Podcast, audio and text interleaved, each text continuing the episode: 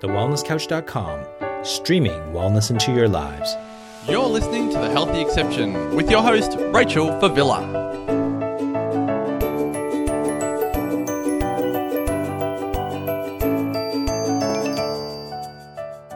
Hello, lovely ones, and welcome to The Healthy Exception, the podcast for teenagers choosing to be the healthy exception to the unhealthy rule.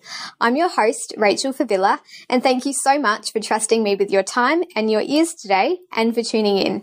And today on the show, I've got my mate, Jules Galloway, naturopath from Byron Bay, back again. Um, you're, Jules, you're actually the only guest to have come back twice apart from my mum. So what an honor that must be. Um, I love it. Maybe I'm a sucker for punishment. No. No, no. Um, yeah, because, well, we had so much fun on the last episode at the, towards the end of last year where we talked a lot about food philosophies. And I thought I'd love to have Jules back today to talk about because um, she's a naturopath to talk about like what it exactly it is naturopaths do, what sort of things they can treat. Because I know that in the media, especially at the moment, there seems to be a massive push pushback against um, holistic practitioners, natural therapies, nutritional and naturopathic medicine. Um, a lot of um, you know, specialists in hospitals or even your GP might be quite against naturopaths. They might, you know, you might sort of think, oh, I'll go to one and you bring it up with them and they go, oh, no, don't do that. They'll, you know, they'll mess you up. Don't. And um, it really, it really hurts me as someone who's going into this sort of um, field of work because I know that there's been a few, I'm sure, like there's always practitioners and practitioners and some that you know, practice a bit more ethically than others. But on the whole, I think that the, you know, natural medicine has so much to offer the world um, and to complement more modern medicine. And I think it would be such a shame to not get the truth out there about what exactly it is, what it is not, um, so that you can make an informed decision. And if you need to go see a naturopath, um, that you have all the information and you feel empowered to do so. So that's what I've got Jules on here today for. So I'm going to hand it over to her. So Jules, could you maybe start off by talking about, um, you know, what exactly it is naturopaths do, what your philosophies are, and where you think maybe there's been some um, miscommunication and misrepresentation in, in recent years. Oh, today's going to be fun. Oh, I'm um, looking forward to it.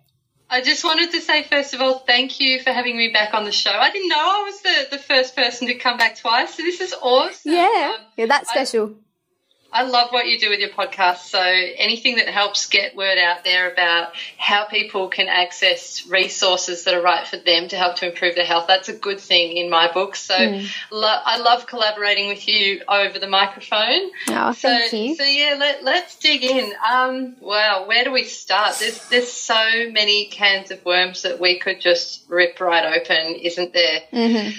Yeah, so what does a naturopath do? Shall we start there? Let I think that's a great place to start. Okay, so I know there's there's a lot of different types of naturopaths out there, and that's the first thing that I'm going to say is mm-hmm. I'll tell you what I do. I'll tell you a bit of an overview about what naturopaths in general do, but every naturopath is different. It is an umbrella term that has been adopted for uh, people who practice a few different modalities relating to natural medicine, and it's all been brought together under the banner of naturopathy. But essentially, what I was trained in uh, was herbal medicine, uh, nutrition, and homeopathy. Now, that's actually a little bit rare. A lot of naturopaths don't do homeopathy, uh, but most naturopaths do uh, a lot of study in herbal medicine and nutritional medicine. Now, what we do is we bring it all together when we see clients face to face. We spend a lot of time with our clients, first of all, as opposed to like an eight to 10 minute doctor's appointment, which is like the regular amount of time you would probably see a GP. We spend anywhere between 60 and 90 minutes usually for our first consult with clients. And I know I send out a massive questionnaire that they fill out before they even come and see me so that I can have a read through that. And it asks a lot of questions about lots of different systems in their body. We go through the digestive system, the reproductive system, the lungs, the, the brain, the mind, so many different areas of the body because naturopaths view the body as a whole, not separate parts. So whereas you would go to say most doctors, not all, because there are some out there that are that are starting to uh, be a little bit different in their approach. But a lot of doctors, when you go and see them, they'll be like, okay, we have a, you have a cough, you have something on the chest, we will give you this drug, you know, to get rid of mm. that infection. Or you have um, this pain in your knee, we'll give you an anti-inflammatory for that knee. And although that will take away the symptoms, what a naturopath will do is go, okay, you've got a cough on your chest, you have a pain in your knee, you also have X, Y, and Z happening in different parts of your body. How is this all related? And what a naturopath will generally do is then start to dig for the underlying reasons for why this has come up in the first place. I never look at two separate things going on in one person's body and think that they're two separate things. I always think that they're manifestations of one underlying thing, and we keep digging and we keep digging and we keep digging until we find it. So, whereas a lot of a, lot of naturopaths will start looking at the diet They'll look at the lifestyle. Uh, they'll look at factors like stress. They'll look at factors like the environment. They'll look at what, what might be happening to uh, cause this person to have these problems in the first place. I actually also go a step further and I do a lot of um, functional testing in my practice now, which I didn't do when I first came out of college. But I mean, I, I've been out since 2005. So it's been you know it's been well over a decade and it's only been the last few years that I've started to take on board a lot of this pathology testing mm. there's a lot of things that naturopaths can do now to look for all these underlying causes of illness and so I, I do send a lot of people off for blood tests urine tests all kinds of tests stool tests all kinds of things to find out what's going on in the body so it has also become a bit of a one-stop natural shop in a way so people can come they can we can get to the, the, the bottom of what's going on all in one place without having to refer back out to anyone else. Mm. So that that give you a little bit of an overview. Yeah, that's beautiful, and I love that you've you know talked about all of that because it does when you hear about it like that, you just you can't possibly go, oh, that's that's quackery. Like there's it's it's evidence based. You're looking at testing. You're looking at just common sense factors like what you put in your body and what you're sleeping and what you're like stressing. And it's just, it just makes sense. And I, I love the way you break it down. Um, so that's wonderful. So do you have, um, you know, in, in a way, are you like a more natural G- GP? Like, do you see just you could someone could come to you for virtually anything, or are there things that you find in your practice that you generally see like a lot of autoimmune, you see a lot of thyroid, or is it really a wide umbrella and it just depends on the season and yeah. Yeah, it's it's interesting because um, I would never say that a naturopath could just, you know, replace a GP, for yeah, example, because beautiful. there's definitely a role for, for GPs and they're wonderful people. Mm. And there's lots of different types of GPs out there now as well. So you can usually, if you dig around enough, you'll usually find one that is a good fit for you. And once you find that, that GP, hold on to them, please, yeah. kids. Yeah. Seriously. So true. Especially if you're looking for, you know, an enlightened one who, who embraces natural therapies, hold on to them with two hands. Uh, but yeah, look, GPs are wonderful for mm. diagnosing problems, and um, and look, they're great if if you need antibiotics. Like mm. if you've got a urinary tract infection that's yeah. going up to your kidneys, please call the GP. Don't call me. Call me once you've had the antibiotics and you need some support for gut healing and maybe some herbs and some immune boosting uh, you know, uh, supplements to stop the infection recurring or to find out, you know, to get to the bottom of why the infections keep happening. But if you've, you know, if you've got an acute problem, I actually want you to go to the GP first. So I, I do, in, in, my little utopian brain, mm. um, you know, the, the thing that keeps me awake at night is, is how can naturopaths and doctors work alongside each other for the benefit of the patient in a way where we're all using our skills but working together. That that would be my perfect world. Yeah. Uh, but yeah, I do find that, that I, I also get a lot of people come to me who've been to see several GPs. They may have been to see some specialists. They may or may not have a diagnosis, a definitive diagnosis. So yeah, sometimes they come to me with like an autoimmune disease that they know they have. So I'll get someone who lands on my doorstep who's got Hashimoto's, which mm-hmm. is an autoimmune disease of the thyroid and they'll say, "Yep, I've got Hashimoto's. Here's uh, here's my GP's name and number. Here's my specialist's name and number. These are my test results from the past 12 months." And I go, "Rip up," because like I've got all the information there. I know what we're dealing with. They're just looking for a natural approach because they've hit the wall in terms of how well they can get going down that conventional model. Great. But I also sometimes get people come to me who've got who've been to a bunch of different um, practitioners, and for whatever reason, they still don't have a diagnosis. And then sometimes I'll send people away for testing, and then we'll find out what's going on. So, uh, because I do a lot of this functional testing now, like I can send people away to get their autoimmune markers checked. I can get their thyroid antibodies checked. I can get mm. Uh, so functional testing, we weren't able to do that a little while back, but we can now. So sometimes, if people have been through the medical system to a point where they're exhausted with that uh, as a concept, sometimes they come to us, and sometimes there are tests that haven't been run for whatever reason that we can run. That there are other tests that we can now do to look at, at underlying things that that. Uh, aren't the first thing the medical model people would think of. So, looking at gut function that's underlying as to whether that's contributing to an autoimmune picture. Um, we can test for things like candida, we can test uh, liver function, we can look at hormones. So there's so much that, that naturopaths can do now mm. that's bringing in the old and the new because like I was you know I was trained in these beautiful traditional herbs and um, and then we added these more modern nutritional supplements and like I said I've also got homeopathy under the belt I do a lot of work with people's diets but it's really good that we can now add in the science with the pathology mm. to be mm. able to make it a more complete picture yeah it's very cool and I love how before you were saying um, that you know you you want people to go to their GPs in certain instances because I think and that that's your ultimate goal is to work together because I do think that is so important that often um, people think they have to be in one camp or the other and that there's no you know shades of grey there's no um, interconnect. And i think that that you know there's things that as natural natural practitioners we aren't trained in and we don't know. But then like you said there's stuff that they won't think of first of all. So it's best to have the best of both worlds. So i love that you pointed that out. Do you have like do you co-manage patients with specialists and gps and do you have experience and how are you treated by them? And like is has it been positive or has it been a bit of both? Like could you talk about that maybe? Um, my experience uh, thus far, mm-hmm. and and I, I, would like this to change in the future, is that the the GPs or the specialists usually say to the patient, "That's fine, do what you want." Uh, when they say that they're going to work with their naturopaths, So, um, yes, occasionally there will be some communication between the parties, um, whether mm-hmm. I write them a letter or they write me a letter, and we do often share test results with each other as practitioners.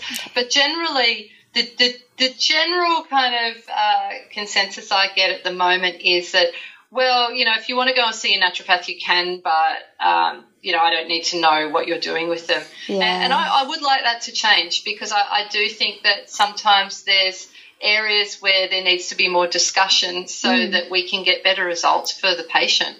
Yeah, because at the end of the day, that's what like ideally that's what we're all working towards is just to help the patient get well regardless of who gets to take the credit or you know all that sort of stuff. So yeah that's a good vision to have. Um, do you find it hard because i know that sometimes the test results that we aim for and our reference ranges are different to the reference ranges used by doctors? Like for example um, thyroid stimulating hormone we'd prefer it to be lower whereas they're not going to probably worry about it as much till it's a bit higher. Um, does yes. does that cause a bit of a disc like you know um, conflict because you're like there's a problem and they're like no no no it's fine it's fine you're like mm, is it though and or like you know only thyroid stimulating hormones been tested but the full thyroid panel hasn't been done. What's how do you oh, feel about don't that? Even start no, okay. too much, too many worms. Can we just start testing all the, the T3 and the T4? Come on, Australia. Um, no, and, and, you, you, Rachel, would know better than most about these reference ranges because I'm sure that you've looked at liver function tests in, in two different ways as well, like yes. the way that, that the that the the reference ranges are set out for that are quite interesting too.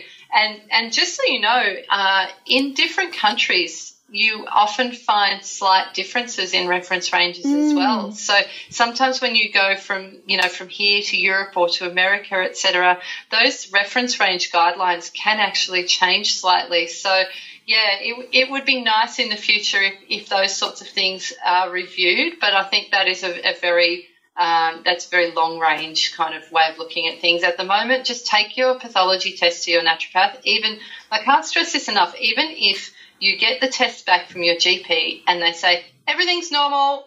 Okay, good.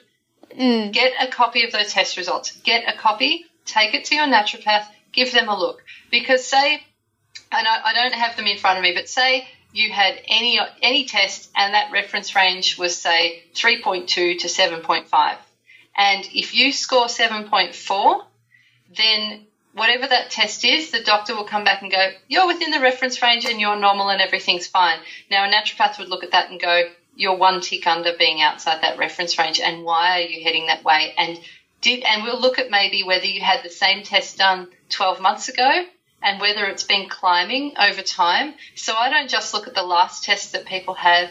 Uh, I try and find the tests they had before that and the one before that. Mm. And so I recently had a client who was just inside the reference range uh, for a liver marker but I could see that that liver marker had been climbing since 2015. So it was, you know, at one point in 2015, then it was another point 2016, then it was sitting right on the edge of the reference range in 2017. And I'm like, do you want to wait till 2018 where something is officially wrong, or should we start working on this now? And of mm. course, the best time to work on something like that is now before it ends up worse because the, the worse it gets, the harder it is to fix with natural therapies. Like yeah. the earlier we can get someone in and start tweaking these systems in the body, the better.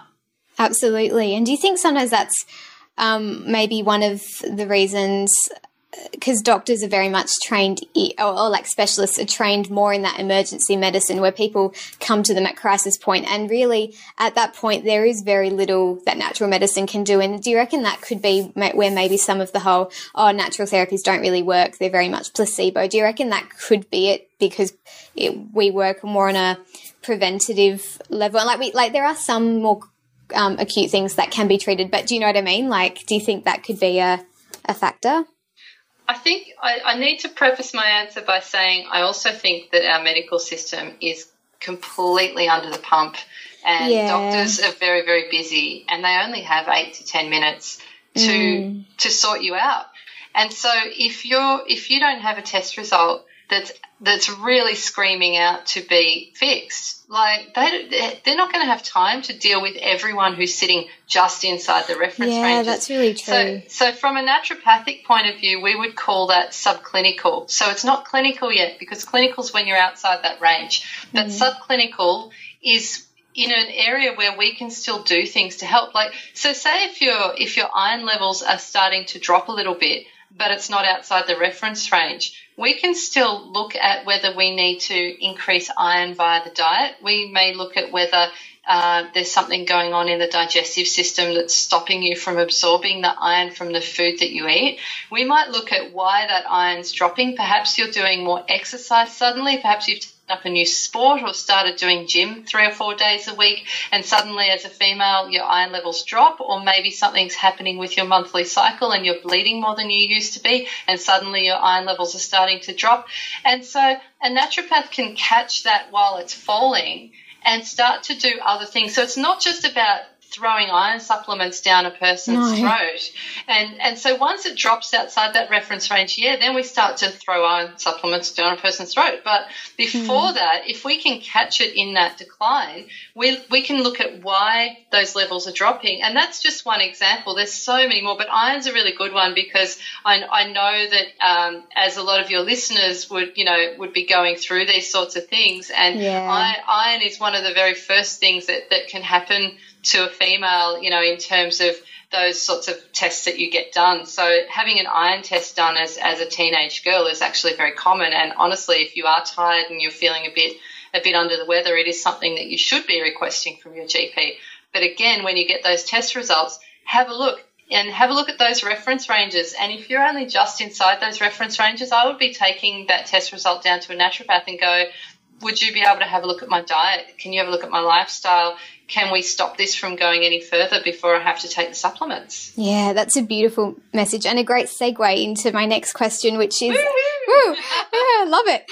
Um, yeah, how do you feel about supplements and how do you use them? Because I know that, um, my my first experience when I went to a naturopath was she was heavily into supplements and she wanted me to walk out of there with hundreds of dollars worth of them. And I was like overwhelmed. And I was like can't I just do it with diet? And she's like no you won't get enough from your diet. And I was like really? And all of that. So how do you use them? Because I know that that well for me that was what it put me off going back to see another naturopath for years because I was like no nah, she's just going to get me onto all these powders and I don't want to do that. I and you know all of that. So yeah where do you stand with them it's interesting that uh, as I've I've progressed throughout the last decade into a different style of business that I have now and a different style of patient that I see, that answer has definitely changed. If you'd asked me 10 years ago when I was working in the little dispensary at, at good old Macro Whole Foods down in Black Rock in Melbourne, then my answer then would have been much different to my answer now. Mm. And the reason is that the people that I saw then as a naturopath working in a retail setting in a dispensary, they're different to the people that I see now. So we used to get people in off the street and they might come to the counter and they'd say, Oh my God, I've got PMS. It's like raging and it's like, if, you know, once once a month I want to kill my boyfriend for a day and I cry and everything's crap and and you go, okay, cool. Well, how about we try some B6 and some lovely hormonal balancing herbs to help you? And they go, awesome. And they go away and they take their B6 and they take their lovely hormonal balancing herbs. So that's two things that they're taking. And they come back and they say, oh, yeah, look, my, my PMS is better, but I've also got some cramps. And so we would add some, maybe some magnesium for their cramps, and we might give them a B complex, you know, ongoing for energy. But then that's it. That might be it. So that, that was, that was the sort of scenario that we would see back then. But see, I don't see those people in clinic now because I, and, and I'm not really sure, I don't really know when the tipping point happened in my own clinic. Um, but I, I, do know it has a lot to do with the fact that I, I write about certain topics on my blog mm. and I speak about certain topics not only on my own podcast but on other people's podcasts. And one of those topics, for example, would be uh, pyrrole disorder. Mm, yeah, I know another, you know a lot about that. Yeah. yeah. Another one would be adrenal fatigue. Um, I'm also starting to get a lot of uh, patients who also have something called MTHFR. Mm-hmm. So I'm starting to get some kind of more interesting ones. And the people who come to see me have been very sick for a very long time. And they are the ones who've been through five or six doctors. No one can tell them what's wrong. Everyone says it's in their head. They're really sick. Some of them can hardly get out of bed. And then they come and see me. And they're the people that end up on 10 supplements. And I feel awful about it sometimes because yeah, it, it drives the price up of, of, wellness in general. Mm. And I mm. would love, I'd love for these people to be able to just do a couple of dietary tweaks and get on with life. But unfortunately, if they've been sick for 10 or 15 years with this thing and that, that, that particular illness has been allowed to keep progressing, they've got systemic inflammation, they might have an autoimmune disease. Mm. Sometimes those people are going to need a few extra things, not just like here's here's one bottle of herbs and a B vitamin. Um, yeah. So so yeah, it has definitely the my outlook on how many supplements a person should be taking has definitely changed over the years because I used to be like, yeah, look, they shouldn't be taking more than three or four things maximum, and we should just do everything else via the diet. But now I sit here and I'll be while I'm seeing a client, I'll actually be making a list of all the things that I would like them to be taking. And then I have to cull that list because it's li- it's literally sitting at like 15 things. And I'm like, I've got to get this down. Mm. And you've got to get it down. Otherwise they, they actually won't take everything. Yeah. And look, and some of those people now, what we, what we resort to or what, what we've, um, maybe I should say what we've upgraded to is working with compounding pharmacists. So they put together one specific formula for that person. So rather than having your zinc, your bottle of zinc and your bottle of B6 and your bottle of this and your bottle of that and your bottle of magnesium over there and your bottle of molybdenum and all these other things, mm. now I can actually just write a prescription and send it off to the compounding pharmacist, and they put it all into one formula. So that's that's one option as well. Yeah, beautiful. And could you just maybe talk about, uh, you know, like when you talk about supplements, you're talking about like practitioner only, much more. Um, you're not exactly talking about the ones that you'd get off the shelf at your discount chemist. Uh, yeah, don't start me on discount chemists. No, no, mm. no, no. don't you be dangling that in front of me. That's not. That's mean. That's like a red rag to a bull. Um, no. Uh, look, although there are some supplements at those sorts of places that are good. Mm-hmm. It, they're hard to find in amongst all the crap. Yeah, uh, because I know that um, oh, what was it? Was it Cad- the Four Corners did a episode a few months ago on supplements, and they virtually said that you know you're making expensive urine and there's not testing around them. And you know, I remember at college, everyone was up in arms, going, "Oh, they you know totally discredited our industry." And I sort of thought, yeah, but if you actually watched what like the brands they were talking about and everything they were saying, I kind of as much as I'm not against supplements all the time, I agreed with what they were saying because they were talking about the vitamin kings and all of that. And I was like, yeah. And, and, you know, the fact that people just, they don't see anyone. They just go, oh, I've heard this is good for that. I may as well take that. I Googled this and, and they don't know what form to take it in. They don't know if it's in a complex where there's interacting nutrients. Um, yeah, and I think that can be very confusing for people because then they're like, well, so and so said supplements are really good, but then so and so said I'm just, you know, it's I'm peeing and pooping them out. So, you know, what do I trust? And, you know, people become very vulnerable to it. Yeah, look, I, am not sure if you're aware, but uh, I used to work for vitamin supplement companies, and one of my jobs at said companies was formulating products. So I used to do a lot of the research and development and I learned about which forms of, of ingredients you can put into supplements. Now, there's, and as you would know, Rachel, there's mm-hmm. different types of supplements, like yeah. of, of individual supplements. So if you're looking at calcium, there's what like five different types of calcium that you would commonly find on the market, maybe mm. six. If you're looking for iron, there's I can think of four straight up that are different types of iron that you would take, but I could only think of one or two that I would recommend. Um, zinc is another one. Yeah. So, so just just just so that you know what you're looking for, if you're if you're looking at um, labels, dear listeners. Um, so you know when it, you turn it over and it says contains 20 milligrams of zinc, that will actually be either a zinc citrate or a zinc picolinate or a zinc oxide or what's the other one? What? Come um, on. Oh. no, you're you're the naturopath. Um, oh, uh, yeah. Um, there's another one as well. Zinc. Uh, anyway.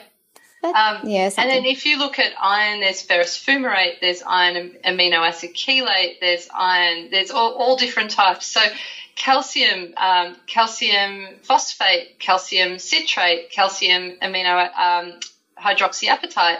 So like that, they're just a few examples. And so each one of those is a different type of calcium or a different type of zinc or a different type of iron. Now, some of them are really poorly absorbed by the mm. gut. So you put in 100 milligrams, you might get two.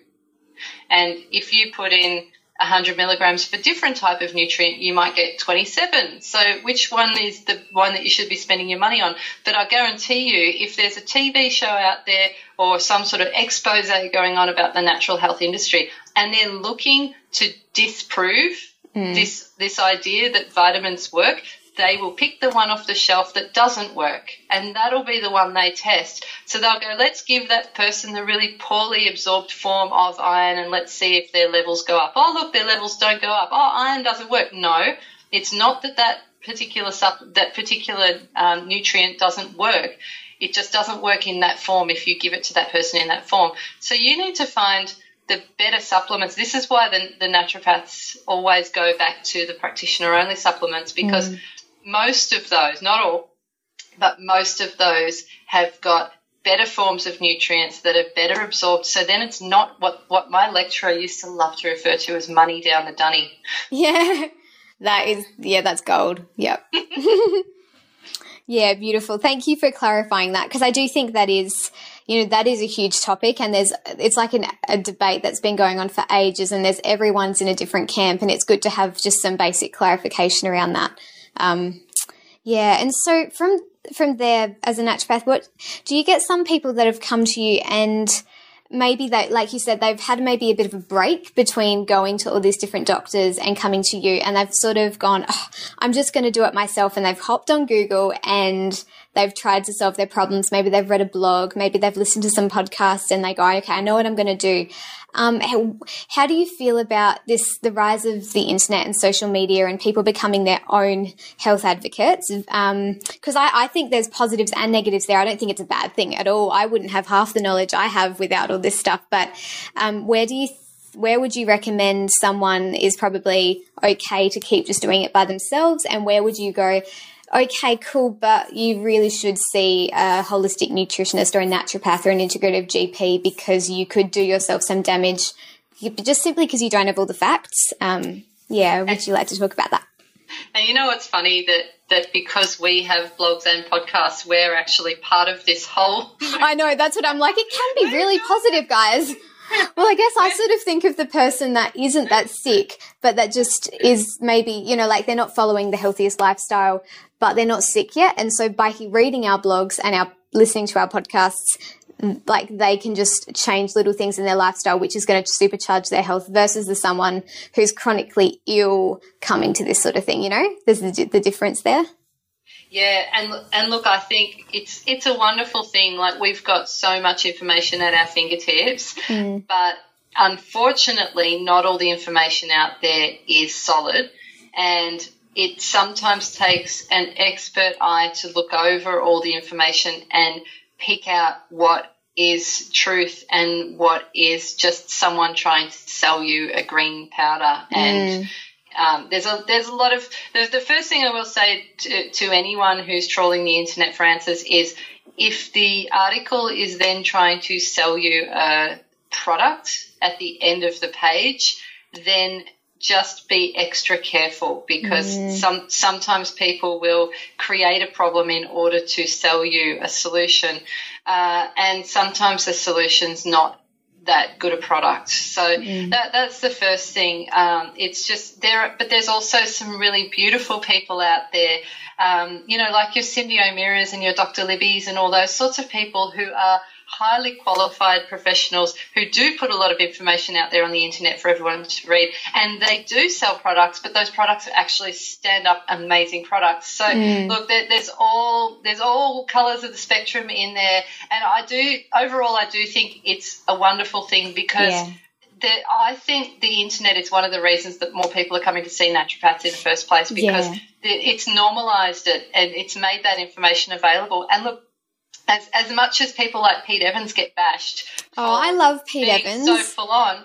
Like without people like Pete, that whole healthy eating movement, even if he is a little bit hard line in terms of the way he delivers the information and, and how strict he wants you to be with your diet, like without people like Pete, like no one would know what whole foods are and, and paleo and healthy eating and like yeah. you need you need those people right on the front line to pave the way for everyone else. And it's the internet that's allowed all that to happen because you can't, and, and I don't want to start sounding like uh, one of those people, but you can't rely on mainstream media to deliver you everything oh, you need no, to know for absolutely. your situation.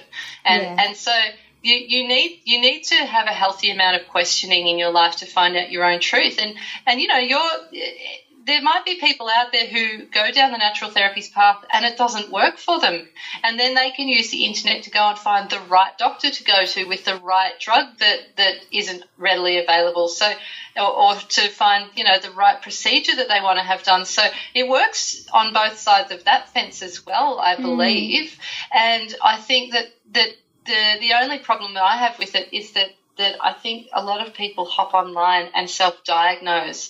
And mm. I, I, think that the diagnosis part is really dangerous because, look, even if I'm ill, I go to see someone else because, oh my God, if I sit here and try and diagnose my own problems, I just end up sitting here till three in the morning trawling the internet, thinking that I've got a million things wrong with me. Like, there's nothing like the internet for turning you into like the world's biggest hypochondriac if you Oh, sit there yeah. long enough. Absolutely. I've got um like my list of goals for 2017 and one of them is break up with Google when it makes me anxious because I, I do it yeah or, or you're like oh my gosh I forgot that that nutrient interacts with that nutrient and I'm becoming deficient in this because I'm having this and this in the same meal and oh my goodness what am I doing and I've got little white spots on my nails and like Oh, you, God, it's definitely lupus. I've definitely got lupus. Oh, exactly. Yeah, I know. And I think, it, uh, like, but I think it's good that we set, like, you know, I've almost finished my degree. You've been out for over a decade, and we still know that that's because we're human, and that's just, I think, the nature of things. change. It doesn't. It doesn't matter how much. change. And sometimes I think the more information you have, and the more you understand the physiology of the body, the worse it is because the more things you think it could be. Um, But then on, but then on the flip side of that, I was actually living with pyrrole disorder for a really long time, and I put off getting tested, even though I was aware of what it was, and I knew that I ticked all the boxes. I actually put off getting a pyrrole test because I thought that I was like reading too much into it. I was like, oh no, it's just one of those things where I think I've got everything, but it's actually like I'm just doing my own head in, so I won't think about it. And then I started getting client after client after client who had pyrrole disorder, and I was like, what's the universe trying to tell me? Why are all these mm. people landing on my doorstep with pyrrole disorder? And I was like, damn it, I think I need to go and get a test. And my test result was off the chart, Yeah. like way off the chart. And I was like, oh my God, how could I not have known about this? And it was like, well, I actually just thought that I was being a hypochondriac. So it, can, it can work both ways there as well. That's the other thing I will that I will mm-hmm. say that, that pay attention to what's going on around you in life. Like if you know, at the time that I went and got tested for pyrrole disorder, my two closest friends had just been diagnosed with it. And so I, I do think that, that without getting too woo woo, I think the mm. universe shows you what you need to learn. And then if you don't listen, it shows you again and again and again. So hmm. if, if you start seeing recurrent themes going on around you, whether it's people who are healing their gut or people who are you know, needing to detox or people who need to get their hormones in check, just pay attention to that because sometimes it can be just a little subtle shove from the universe in the right direction for you as well. Yeah, oh, I love that. I I don't think that's woo woo woo at all. I think that's that's spot on because that and I think if anyone thinks about it, they could go, they could think back to a time, even if it's not health related, where you know they've just they've three things have happened really close together that have prompted something, and they're like, you know, I think it's just yeah, it's something that can't be scientifically measured, but I think we all understand that feeling and that sort of circumstance. So beautiful. Um, so another question, um, and I think this is it's probably similar, but uh, just a little bit different. Um, we're living in an age now, again, because of the internet and stuff, where there's um, people like health coaches, and I do know that health coaches do actually do um, some sort of study, like I think it's online for several months, up to a year, maybe a bit longer, um, depending on what course they do. Or um, and there's also people that haven't necessarily got a any sort of health degree, but they've um, gone through a lot of stuff with their own families, and now they offer consultations with people, usually on Skype, but sometimes face to face. How do you feel about that? Being someone that you know did a full on health science degree, had to do clinical placement, you know, it's been in the industry for so long. How do you feel about that versus you know a mum with a lot of experience that's charging, you know, maybe you know, a hundred or so dollars per consult, similar to what you'd charge. Um, how do you feel about that? And do you feel like that's, um, no, yeah. How do you feel like that impacts on people's view of natural health in general and naturopaths and stuff? Oh, I really know how to ask the Oh, questions, don't I? I think I'll get my, um, I might get my virtual assistant to screen my emails for the next week after this goes to air, so that I don't have to deal with the with the fallout. No, uh, I'll take half the blame, I promise. uh, okay, so first of all, number one is I would never, ever, ever go to a health coach to have something diagnosed. Ever. Yeah. End of. Right? Beautiful. No Yeah. exceptions that I could, that, no, no, no exceptions. No. okay, beautiful. Uh, look, okay, so let, let's let's talk about the positives of health coaches because there are there are many. Yes, yeah. Um, they're bringing awareness to healthy eating. Look look at what look at what Jess Ainscough did for the world. Oh, I love this podcast is dedicated to her. Yeah. So yeah. She she was amazing, and she was a health coach. But at no point in time did she ever pretend to be more than a health coach. At no point in time did she ever go and that I know of go and diagnose like herbs or supplements in in those therapeutic um, forms. So she wasn't ever pretending to be a naturopath, but she was extremely good at gathering up a tribe full of people who needed a tribe of people in order to get better. Mm-hmm. Like people, a lot of people need a tribe of like-minded people around them in order to be able to find the courage and the, you know, the information, the motivation to be able to make these changes. Like if you're from a normal white bread, Weet-Bix, and, you know, skim milk family, uh, and there's no one around you in your circles who is different to that, then when you want to give up the wheat and the dairy, you need someone you can turn to. And so these health coaches are brilliant at creating tribes and mm. creating movements towards better eating. Um, and yeah, I know there's a lot of hashtags, you know, clean eating and all that sort of stuff mm. that get picked on. But geez, I'd rather I'd rather be living in a world where clean eating hashtag gets picked on for being overused and have whole bloody, I've seen whole documentaries on TV, like, uh, you know, uh, that are dedicated to whether or not cl- the whole clean eating movement is um, is over, you know, overdone. And I'm like, this is great because someone's making a smoothie on primetime TV. So yeah. please get on there and question it. So like the the more exposure that that this whole, you know, for want of a better word, this whole clean eating movement mm. can get, the better. Yeah, absolutely. And I completely agree with you there. And that's, you're right, that's where they, that's where their role is better. And I think too, because they're much more, I suppose, in the health promotion field, like they're not, um, you know, working in practice all the time or this and that, like that is their number one job is just to raise awareness. And I think when they, when they do that, they, they reign supreme almost like they're just so like Jess was so inspiring yeah. and she was one of the first people I started following. And in a time like you said in a time where everyone else around me was not doing that I could go onto her blog and read her little you know and have her book and be like I'm not a freak.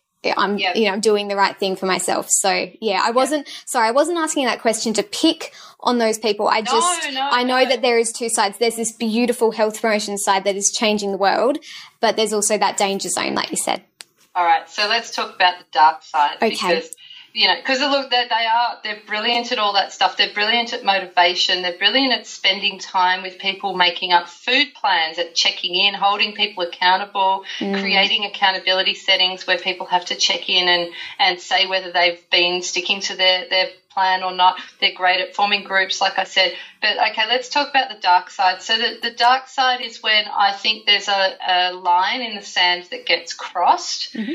And I'd mentioned diagnosis as being one of those lines in the sand.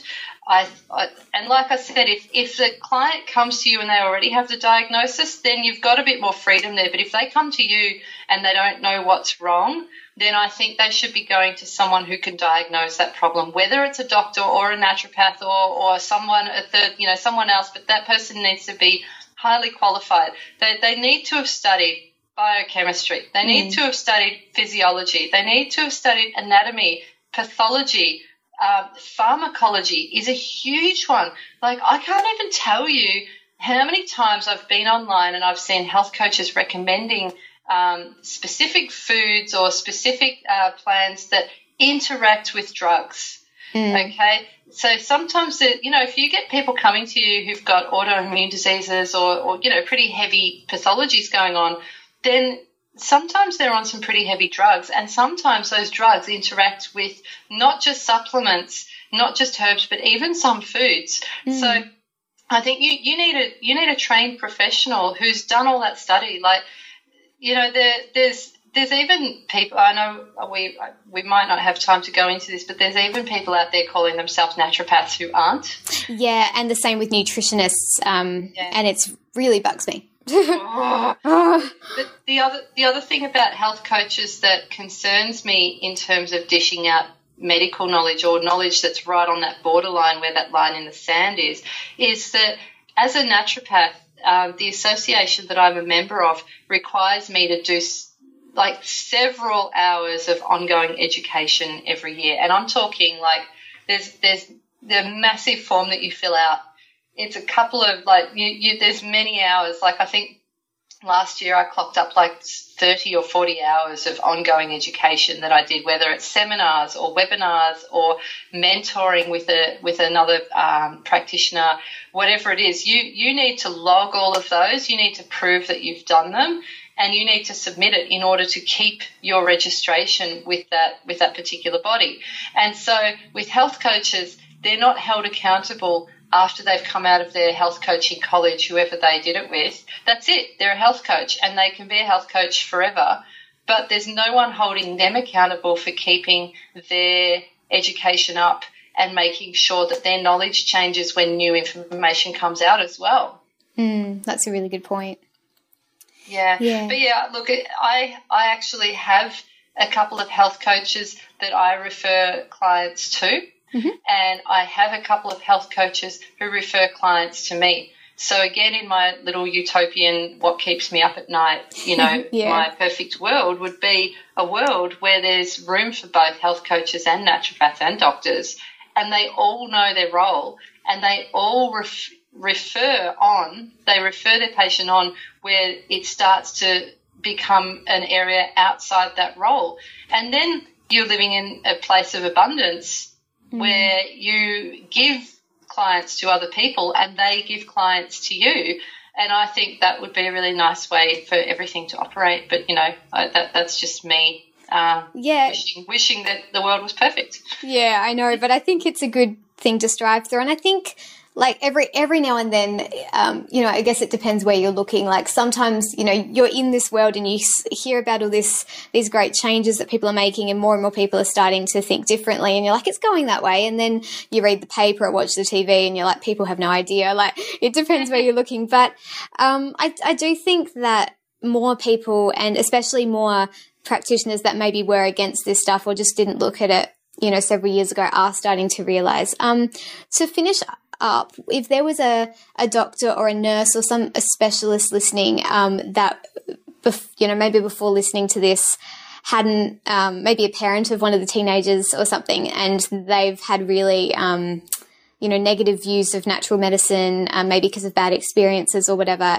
or even teenagers themselves. Um, what would be your message if you could just have a parting message to them about your profession and what you stand for? Well, I think if if you're going to still believe that natural medicine doesn't work and that there's no place for it, I think you have two choices. You can either start opening your mind now and embracing it, or you can just wait a few years because there will be evidence that comes out. There, there are studies being done. It takes a lot of time for these studies to come out, but they are happening.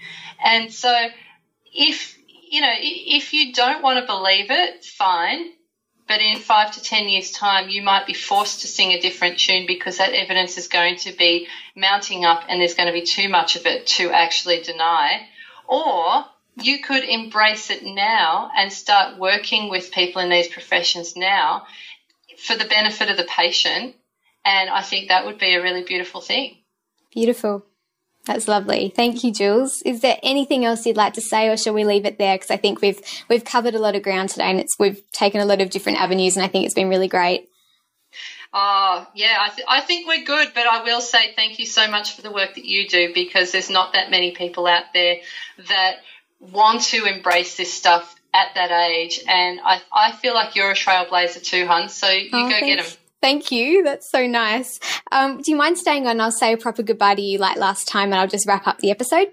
Of course. Beautiful. Okay, guys. Well, thank you so much for listening in, and I really hope this uh, that this episode has opened up your mind, maybe changed a few perceptions you've had, answered a few questions. Um, I'd love feedback from you. If you have any other questions or comments or feedback, you can let me know via the Facebook page or the w's.facebook.com forward slash real soup for the real soul, um, which is the Facebook page for both my blog and this podcast. And I look forward to bringing you another podcast in a fortnight's time. Thanks again for listening listening. Take care. This has been a production of TheWellnessCouch.com. Check us out on Facebook and join in the conversation on Facebook.com forward slash The Wellness Couch. Subscribe to each show on iTunes and check us out on Twitter. The Wellness Couch, streaming wellness into your lives. Whilst the Wellness Couch presenter endeavor to provide accurate and helpful information to their listeners, these podcasts cannot take into account individual circumstances and are not intended to be a substitute for health and medical advice from a qualified health professional. You should always seek the advice of a qualified health professional before acting on any of the information provided by any of the Wellness Couch podcasts.